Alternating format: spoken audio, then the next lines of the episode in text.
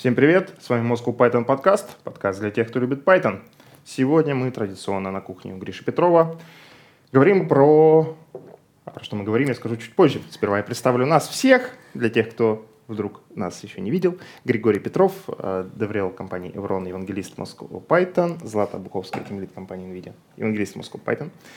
Меня зовут Валентин Домбровский, я сооснователь Moscow Python и DryLabs. И, кстати, не только DryLabs, но и еще одной компании, о которой мы немножко поговорим сегодня, потому что у нас в гостях Ксения Лыжина, а, Всем привет. сооснователь компании GeekFactor, сооснователем которой я также являюсь. Сюрприз, да? Сюрприз. Вот. Кстати, Ксения также участник программного комитета конференции Moscow Python Conf, который состоится 27 и 28 сентября. Да и все мы здесь надо сказать, участники программного комитета Moscow Python Conf. Вот. Ссылочка на конференцию в описании. Также наш э, запись проходит при поддержке курсов Learn Python. Ссылочка на них также в описании подкасту. И сегодня мы затронем тему найма разработчиков, поскольку компания GeekFactor как раз-таки и занимается сюрприз, наймом разработчиков. Вот, она помогает э, кандидатам осознать свое место в этом мире, понять, куда им лучше пойти, а компаниям, собственно, нанять лучших кандидатов. Правильно? Да, все верно. Все верно ты сказал. Найм разработчиков – тяжелая тема. И, кстати, на конференции мы тоже про это поговорим. Часто с разработчиками разговаривают о том, как им лучше куда-то наниматься. Но мне кажется, не настолько часто разработчики обсуждают тему, а как, собственно, нанимать коллег. И на конференции мы хотим эту тему поднять. Какие современные, так сказать, тенденции, какие боли на этом рынке существуют? Угу. Одной из, наверное, самых главных современных тенденций хочется отметить а, проведение интервью. Ну, мы, наверное, об этом а, достаточно много говорили. Формат проведения интервью. Mm. То есть многие компании еще не пришли к тому, что нужно быть супер-френдли и нужно, когда ты набираешь кандидата ну, что, что-то о нем понимать, а не пытаться его загасить условно на начальном этапе, и чтобы он там сам выплывал и пытался ответить на вопросы. Вот. Второй а, немаловажный фактор, мне кажется, это время, за которое мы кандидаты нанимаем. То есть у многих еще не настолько хорошо отстроены бизнес-процессы, а рынок IT-кандидатов, он очень быстро меняется, и ну, условно, сегодня ты находишься в поиске работы, завтра ты ее уже нашел, принял офер и вышел в компанию. И вот задача, во-первых, а, там, найти эти источники, через которые можно достаточно быстро выдергивать кандидатов, и делать это быстро mm-hmm. и качественно, ну, то есть не без какой-то токсичности лишней. Гриш, ты упоминал в кулуарах, что у вас в Evrone существует практика оффера за один день. Как вы вообще добились такой, О, тако, такого? Ну, у нас есть DevRel, это я. И DevRel — это, по сути, интерфейс компании, конференциям, тусовкам, митапам. Я работаю такой нашей а, выездной печенью. Выступаю на конференциях, общаюсь с коллегами, пью в кулуарах. Вот исключительно безалкогольные пепси со вкусом манго. И общаюсь чего как. И за последние где-то полгода многие компании говорят, что вот э, если они могут сделать разработчику офер в один день, то есть провести собеседование сразу через пару часиков, а вот смотрите, что мы вам можем предложить, то у них а, статистически кандидатов начинает больше приходить. Я посмотрел, ну, с моей нейрофизиологией, как это бьется. А, личный опыт. Я понимаю, что личный опыт, ну, ученому нельзя говорить про личный опыт, но я не настоящий ученый. У меня же нейрофизиология, хобби, а по образованию я программист, саппор. Поэтому я могу сказать, что личный опыт, вот Лариса а, буквально не так давно искала работу бэкэнд-разработчика. Она, соответственно, собеседуется, собеседуется, собеседуется, и в какой-то момент хорошая компания вот пособеседовала и вечером выкатывает офер. Ну, Лариса такая подумала, подумала, мы посовещались, что норм компании, все, и на следующий день она принимает. А через несколько дней пришли остальные оферы от хорошо известных нам компаний. Но было уже поздно, потому что как бы, ну, приняты. А что ждать? И вот э, еще буквально секунд 60, и я думаю, ты меня поддержишь в этом. Я как нейрофизиолог-любитель считаю, что для человека собеседование это вообще стресс. И большинство людей хотят, чтобы этот стресс, он а, продолжался поменьше по времени. Есть, конечно, люди, которые там и работая full тайм и не меняя работу, раз в неделю ходят на собеседование, потому что эгегей, на людей посмотреть, себя показать, вот это все. Но для большинства из нас воробушков, социофобушков собеседование, ну, такое, там какие-то тим-лиды спрашивают алгоритмы и структуры данных, пытаются завалить вопросами, вот в каком году родился Бьорн Страус-Труп, и, ну, такая крепота, хочется поскорее завершить. И э, офер э, сразу позволяет человеку психологически комфортно завершить эту эпопею, найти клевую работу. Ну а те, кто не могут делать в один день, те ой. Поэтому я пришел в Еврон и сказал так, нам надо организовать процессы. Мы сели с владельцами, с нашим директором по рекрутингу, подкрутили процессы, попробовали и смогли. Класс. Э, слушай, да, пока ты рассказывал, несколько поинтов появилось. Первое, что я полностью согласна с тем, что любое собеседование для человека — это стресс. Даже, может быть, не какой-то явный, но внутри это явно есть. А, второе, я читала исследование, сейчас не назову какое, что есть а, кривая удовлетворенности от интервью. И, соответственно, если на выходе, когда кандидат выходит в собеседование, на пике находится, потому что он плюс-минус все понимает про компанию, у него там больше информации — и так далее. И когда вот мы где-то в этом моменте делаем офер, действительно э, высока, высока вероятность принятия его, потому что вот, ну, ему здесь все понятно. И если он погулял 2-3 дня, естественно, у него уже там информация э, вся размазывается. Вот. И третье, что бы хотелось обсудить, вот говорили про то, что офер нужно выставлять достаточно быстро, а есть ли возможность у крупных компаний делать это быстро? Потому что все-таки, если говорить про э, масштабы компании, здесь тоже, может быть, э, имеет вес, насколько большая компания и как, как им нужно подкручивать бизнес-процессы условно? Ну, смотрите, у нас компания небольшая, нас порядка 200 человек, поэтому как мы подкручиваем бизнес-процесс, собственно говоря, собрались, пораскинули мозгами, а какая информация нам нужна для того, чтобы сделать или не сделать офер. Ну, вот такая информация. Мы можем ее собрать по первому собеседованию? Да, можем окей, теперь у тебя есть возможность выдавать оферы. Пошел выдавать оферы. А у больших компаний там, конечно, когда несколько тысяч человек, а мы на уровне нашей интуиции не можем таким количеством рулить, интуитивное мышление не помогает, скорее мешает, все разваливается. Поэтому там сделаны шестеренки бюрократии.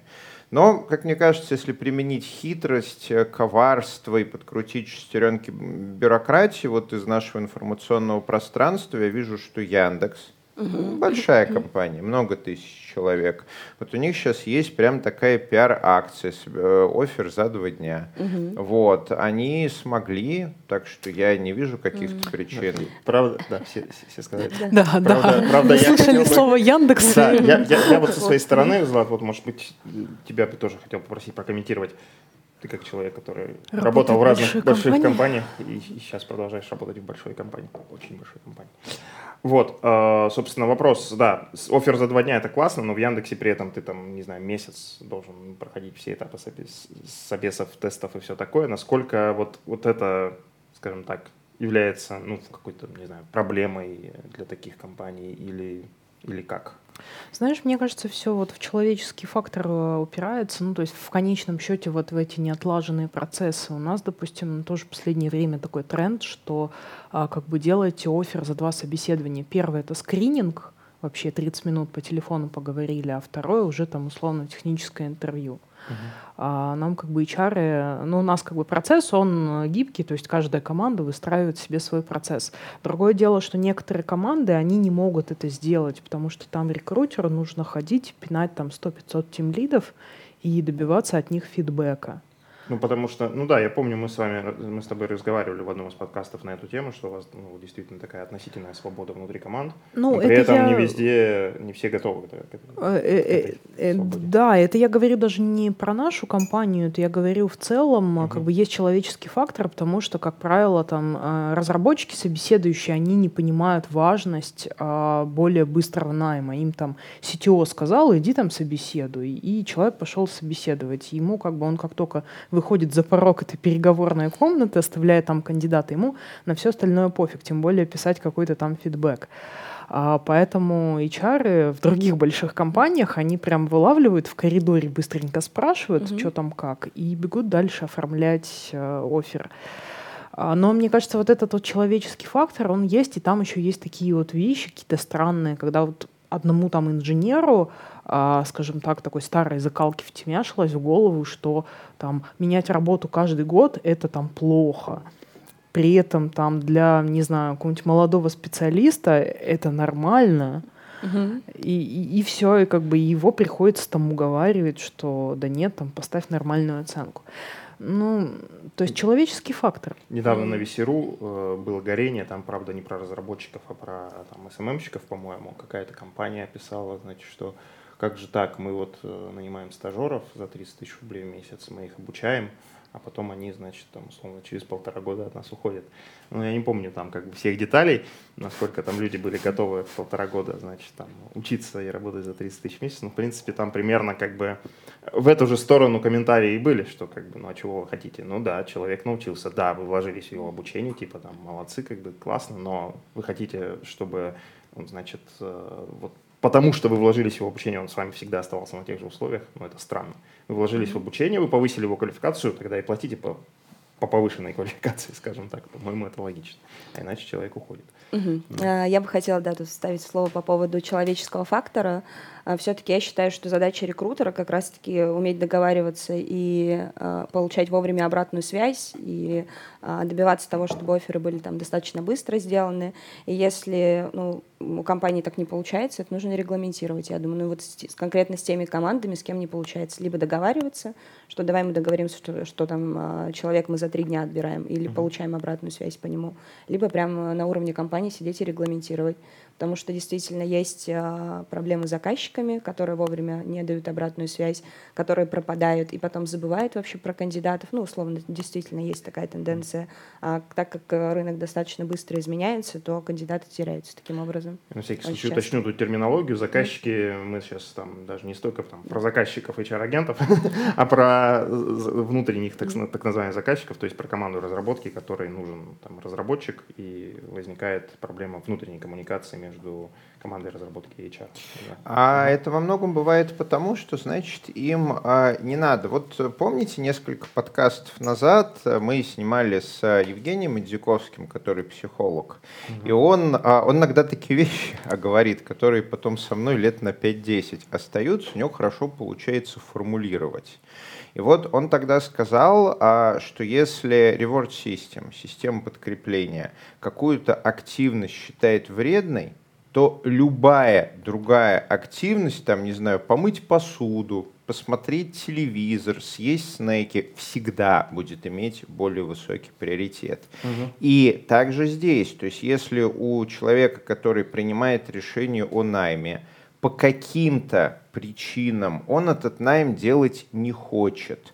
Например, не он а, решает за бюджет, и с него за каждый найм спрашивают из серии «А вот защищайся» докажи, что ты хороший человек, а не тратишь наши деньги на ненужный найм. Да никогда он в такой ситуации не будет э, хотеть нанимать людей, он будет наоборот хотеть нанимать минимальное количество людей и играть в какие-то социальные э, игры, чтобы у него все было а, хорошо. А у меня, к примеру, я каждую неделю смотрю в нашу ERP-шку, где у нас клиенты, разработчики, кому что, э, сколько надо, и у меня такой рубистый нам нужно больше рубистов, гоферов, фронтендеров, питонистов. Так, мне нужно срочно идти к гоферам. И флаттер. Ой, сколько же флаттера надо, да, очень много надо флаттера. Вот, я прям а, э, э, заинтересованное лицо, потому что все эти люди, их кейсы, то, что они делают, это мои спикеры, это мои выходы на топовые конференции, это мой маркетинговый бюджет, в конце концов. Вот, так что я буду очень заинтересован в том, чтобы мы делали делали оферы, нанимали как можно быстрее и чтобы шестеренки крутились. Угу. Вот заинтересованность. И вот, кстати, недавно угу. а, Э, HR а, Алена Владимирская, она а, в Фейсбуке поднимала тему, что иногда заказчики работы кадровых агентств — это не те люди, которые принимают решения. То есть они как испорченный телефон транслируют э, чью-то волю, а что там хотят, непонятно.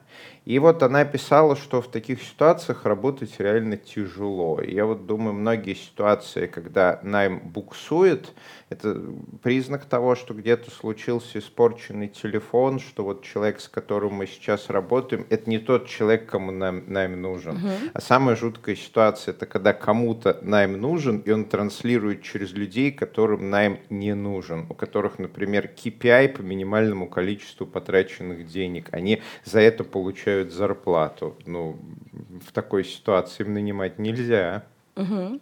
Да, кстати, тоже действительно очень распространенное э, ну, забуксирование происходит э, при найме, как раз-таки, когда э, руководителю не совсем либо нужен этот персонал, либо он не понимает, кто ему нужен.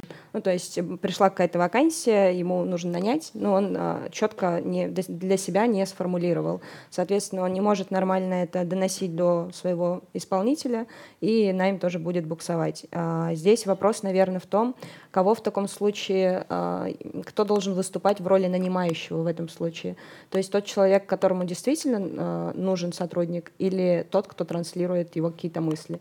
Вот у нас тоже во многих компаниях стала распространена система, когда вот мы как-то собеседование приводим к единому формату, делаем какой-то отдел, который как раз-таки проводит собеседование и распределяет сотрудников уже по командам.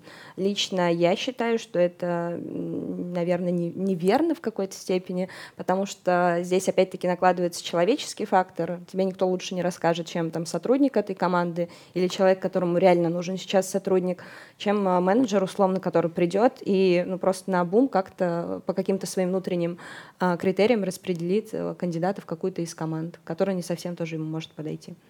Наша любимая игра «Давайте поищем стейкхолдера». А, я, кстати, часто это делаю методом а, провокации. То есть если я сомневаюсь в том, что человеку это действительно надо, угу. то я предлагаю ему явном виде не делать это прям говорю, слушай, вот с наймом действительно так тяжело. Мы ведь, наверное, не сможем никого найти. Они ведь алгоритмы и структуры данных не знают. Они ведь все без математического образования.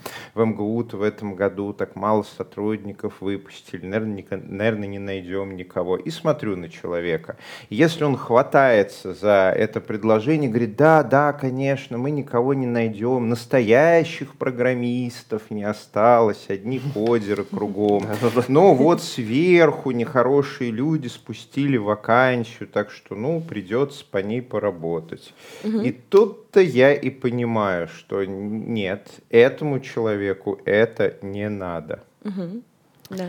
Я сижу, вас слушаю и завидую таким людям, которым спускают сверху хедкаунт. Мне все время не хватает хедкаунта на работе, приходится его выгрызать. Um, у меня, Ксюша, был к тебе вопрос. Uh-huh. Вот с точки зрения HR, который не рекрутмент, а ближе к адаптации, анбордингу uh-huh. сотрудников, вот, а, вот эта быстрая процедура найма, она же не будет, он, ну как бы она может привести к тому, что будут случаться ошибки uh-huh. более частые, наверное, это uh-huh. логично. Да. И вот а, можно как-то это, ну, отчасти нивелировать? Э, разработать программу адаптации какую-то, мне кажется, внутри компании, которая позволит отслеживать на прям ранних очень этапах вообще, как себя чувствует человек в компании, типа, условно, а, неделя, первая неделя, две недели, месяц и три месяца, полтора-три месяца. То есть отсеивать их на испытательном сроке, а, типа?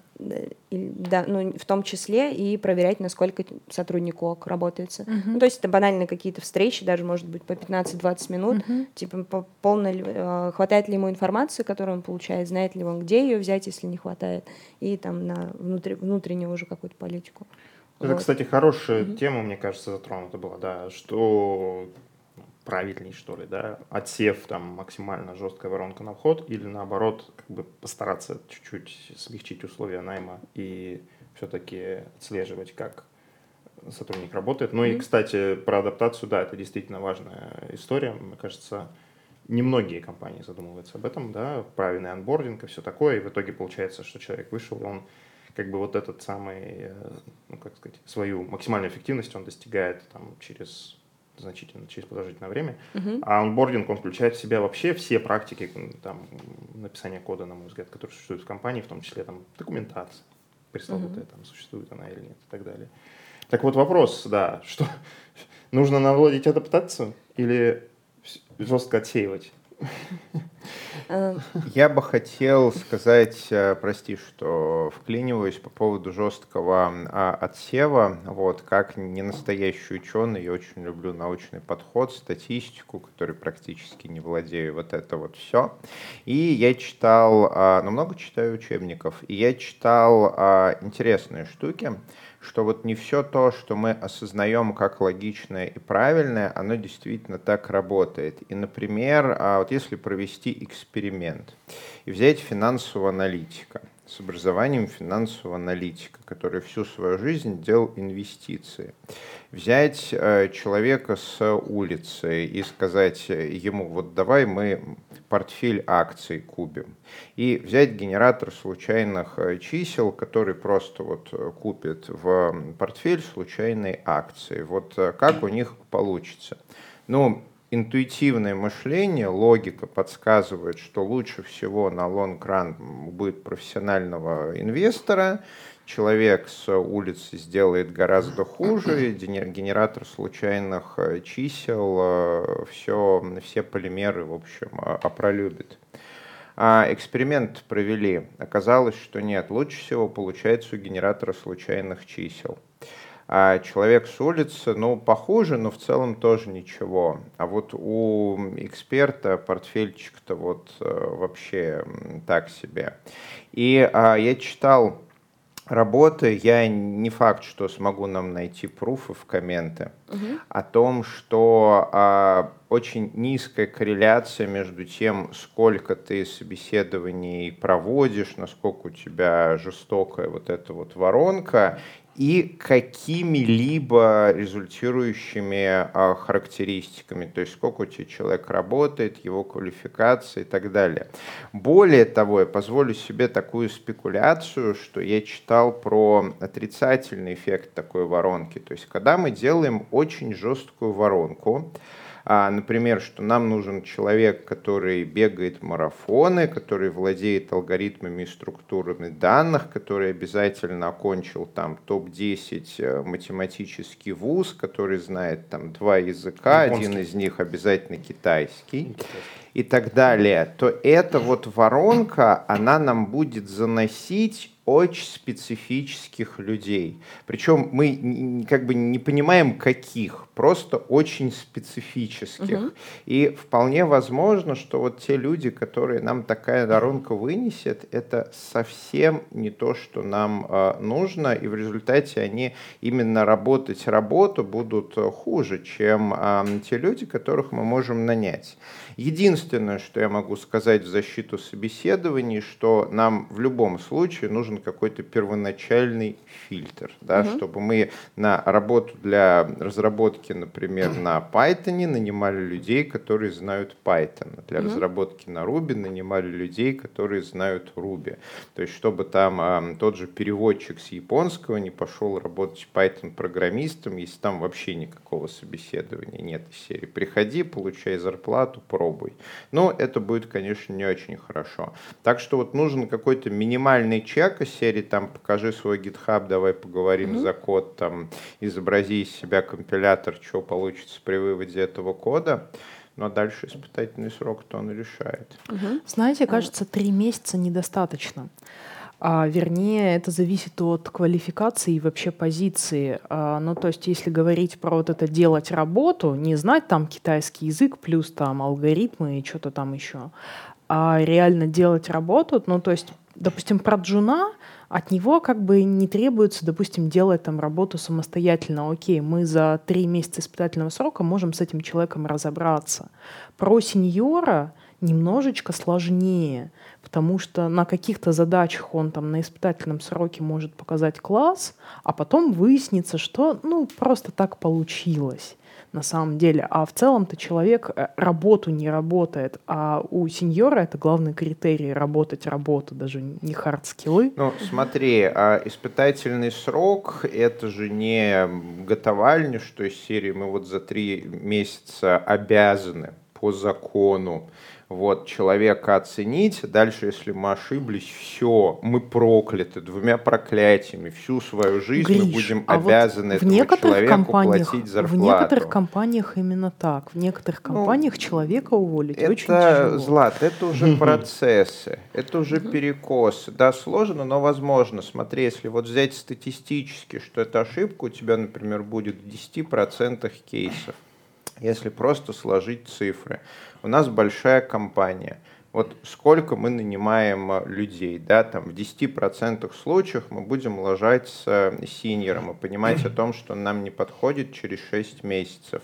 Ну, окей, мы, значит, будем а, просить его уволиться по собственному желанию. Если он настолько плох, а, что он начнет с нами воевать через суд, что вот я не хочу увольняться, я теперь хочу у вас на иждивении всю оставшуюся жизнь, но, Рили, при всем моем уважении, есть законные способы уволить человека против его желания. Мы можем сократить позицию, потом ее восстановить. Да, это будет чуть дороже, это много много документооборота. Блин. Кадровики, конечно, потом по головке не погладят, но рили, если у тебя большая... Это очень комп... сложно, Гриш, это на практике очень это сложно, очень сложно, Злата. Но если у тебя большая компания, ты много нанимаешь, ты вот считаешь, вот что тебе выгоднее, что тебе правильнее терять кучу народу и сидеть такой, мне нужно 10 сеньоров, где же я их найду? Или просто договориться, заложить в бюджет, нанять отдельного кадровика, который вот просто будет заниматься, знаете, вот как вот в Хогвартсе, там есть такая вращающаяся лестница, mm-hmm.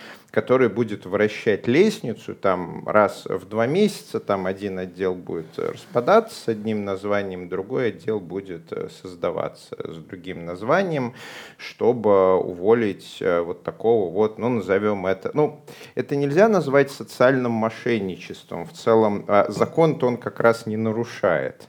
Но это ну, такое. это способы обхода ТК, которые ну, вот, Да, определение защищают. мошенничества это как раз не нарушая, то есть не нарушая закона по сути, получить неправомерную выгоду. Выгоду-то он получает неправомерную. Вот, то есть мы с ним работать не хотим, а он вынуждает нас с ним работать, вот пользуясь некими дырами в законе. Но это все решаем, это решаем и деньгами. Так что мы просто садимся и считаем, насколько у нас большая компания, что мы хотим. Быстро, круто нанимать, иметь отдельного человека на зарплате, который вот будет решать такие сложные проблемы, которые раз в два месяца будут появляться, или мы будем трястись над нашей воронкой, там проводить 10 раундов собеседований, терять кучу народа, очень медленно расти, зато вот никого увольнять никогда не придется. А, да, можно я здесь тоже клянусь да, немного по, по теме. А, мне кажется, что основная проблема как раз-таки в том, что не все компании понимают, зачем вообще проводится интервью. Потому что интервью же не проводится, чтобы знать э, кандидате практически все, ну, как многие там пытаются это сделать. Оно проводится как раз с одной целью — понять, насколько желание кандидата мэчится с нашими возможностями и потребностями сейчас. И вот как раз-таки компаниям тоже нужно ну, иметь какой-то пул необходимых знаний и навыков, которыми должен обладать кандидат. И если учитывать, что там а, HR вообще область там, достаточно тонко перекликающийся с психологией, ты никогда не будешь знать о кандидате все на выходе, и вот просто ты можешь себе подстелить максимально и избежать каких-то рисков. Но риски, они в любом случае, в случае сохраняются, что при а, жесткой воронке, что при более там широкой, потому что, ну, как бы мы, как уже выяснили, не можем оценить до конца. Поэтому мне кажется, что лучше расширять воронку, и да, мы, у нас будут потери, но, как сказал Гриша, это не смертельно. Вот просто нужно как раз-таки при расширении этой воронки максимально понимать, вот то, что для нас сейчас важно. Кандидат этим а, условием удовлетворяет, и мы ему насколько подходим. Вот. Все так. Я слышала cool story, когда человека нанимали не в штат, а типа, не знаю, как бы по контракту, и а, как бы говорили, что это такой типа испытательный срок, то есть мы тебе платим зарплату, ты какое-то время вот так вот работаешь, А, если как бы все ок, тогда мы как бы тебя нанимаем. Если нет, ну как бы извини. Изи, ГПХ, договор да. гражданско-правового характера. Ну mm-hmm. да, на самом деле есть как бы компании, которые так используют, но это используют, особенно там, относительно небольшие компании, скажем так, это достаточно частотная история, частая история. И они как раз, да, это как раз позволяет, естественно, больше гибкости в вопросах отношений с разработчиками, ну, и помогает экономить энную сумму на налогах. А, и, кстати, иностранные компании некоторые, которые заходят сюда на рынок, скажем так, за разработчиками тоже заключают иногда такие договора. А, я вот что хотел, кстати, спросить, к слову о воронках там и так далее. Mm-hmm. Я обратил внимание на одну вещь, хочу поговорить про это, вообще поговорить про, так скажем так, мы, ну, мы так немножко на уровень ниже спустились в этой воронке, которую мы обсуждаем, а я хочу поговорить про уровень выше. Непосредственно публикация вакансий. Я обратил внимание, что вот как раз, вот, как бы это сказать, вслед за тем, что говорил Гриша, да, что есть разные типы вот этих э, вакансий, да, mm-hmm. когда анализировал, скажем так, питонячие вакансии на, на HeadHunter, я смотрел, кто кого нанимает. Есть вариант, когда в вакансиях прописывается там стек технологий просто вот так вот. Ну, я не буду сейчас все перечислять, но, в общем, офигенный стек технологий. Наша компания занимается этим, вам надо это знать. Uh-huh. Есть варианты, когда, ну, вот, э, компания, скажем так, наших друзей, там вакансии просто написано опыт там для middle разработчика три года, там, пишем на джанге. Uh-huh. И все. И вот сейчас как бы, как сказать, какая, какой подход в этом смысле, ну, не знаю, кажется более правильным тебе, mm-hmm. да? То есть, опять же, мы говорим здесь про сужение воронки за счет того, что мы четко указываем все технологии, с которыми работает компания, и говорим, кандидат, который к нам идет, он должен все это знать. Или же мы говорим о том, что у него есть опыт, а если он что-то не знает, он там доучит. Угу. Вот, как ты считаешь? Да, я немножко еще чуть назад откачусь по поводу вообще, там, насколько большой должна быть вакансия. Мне кажется, что если ты очень хорошо понимаешь, куда ты ищешь вообще человека, и что это за проект, а, какие люди там работают, чем они занимаются в свободное время, это лучше написать вакансии. Ну, если это покажет а, то, что мы действительно как, как это работает внутри условно. А, если говорить про стек технологий, которые пишем, ну, здесь, наверное, важно а, то, что для компании будет принципиальным. Ну, типа, если им а, условно нужен питон Django, больше ничего не надо, окей, ну, они могут об этом написать и далее уже там раскручивать уже с кандидатом на интервью. Но, как мне кажется, писать очень такие очень короткие вакансии непонятные, это все-таки больше минус, чем плюс потому что когда кандидат читает вакансию, он же должен себя как-то сопоставить с э, требованиями. Если у него это не получается сделать, ну, кажется, что здесь воронка не расширится нисколько, а просто он скипнет и пойдет дальше. Вот.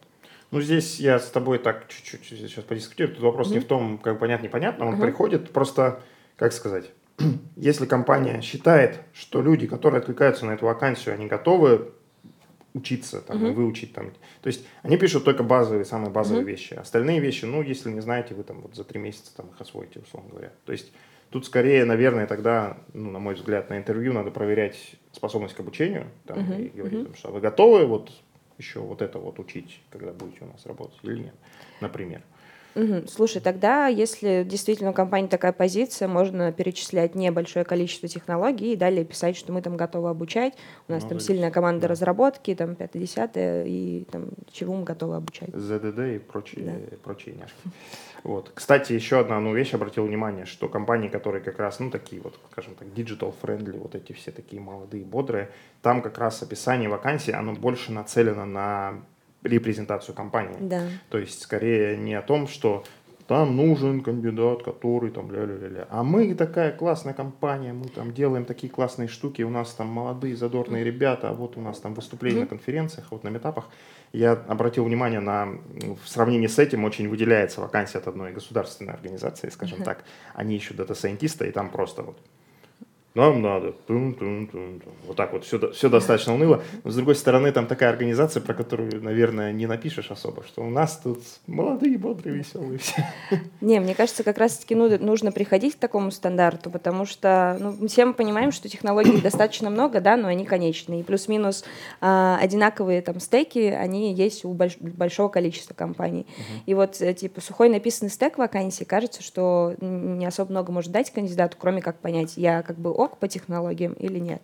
Вот, но все-таки разработчики, там, если говорить в частности про разработчиков, э, ну там про проектную команду, это люди, которые делают продукт, и кажется, что нужно чуть больше, наверное, рассказывать о продукте и компании, и команде, чтобы у людей было желание туда приходить, в эту компанию. Ну да, ну с точки зрения государственной организации понятно, какой у них там продукт, условно говоря, mm-hmm. продукт. Вот. Я не знаю, честно говоря, мотивацию людей, которые идут работать в КОСы, прям вот, э, ну, наверное, стабильность, да, условно mm-hmm. говоря, какая-то вот вот такая. И, наверное, если ты госкорпорация, ну, не, не, не мы, мы тут не для того, чтобы советовать госкомпаниям, как им нанимать разработчиков, да, но там в целом, как сказать, и так все понятно, может быть. Но если вы нанимаете как бы, в небольшую компанию в особенности, да, ну, то понятно, что надо как-то себя спозиционировать, э, выделиться как-то, да. Вы небольшая компания, но зато у вас прикольные продукты, классная команда, вот, ну, Еврон, например, да? Mm-hmm. Вот, классная команда, Гриш Петров, опять же, в конце концов. Вот. Выступления на конференциях, да. внутренние метапы. А какие у нас корпоративы? Я фоточки покажу. Мы сейчас продаем Гришину вакансии. Ну, конечно. 16 Гришиных вакансий. Обняться и плакать. Мы почему, а почему Гриша нас тут хостит, как ты думаешь?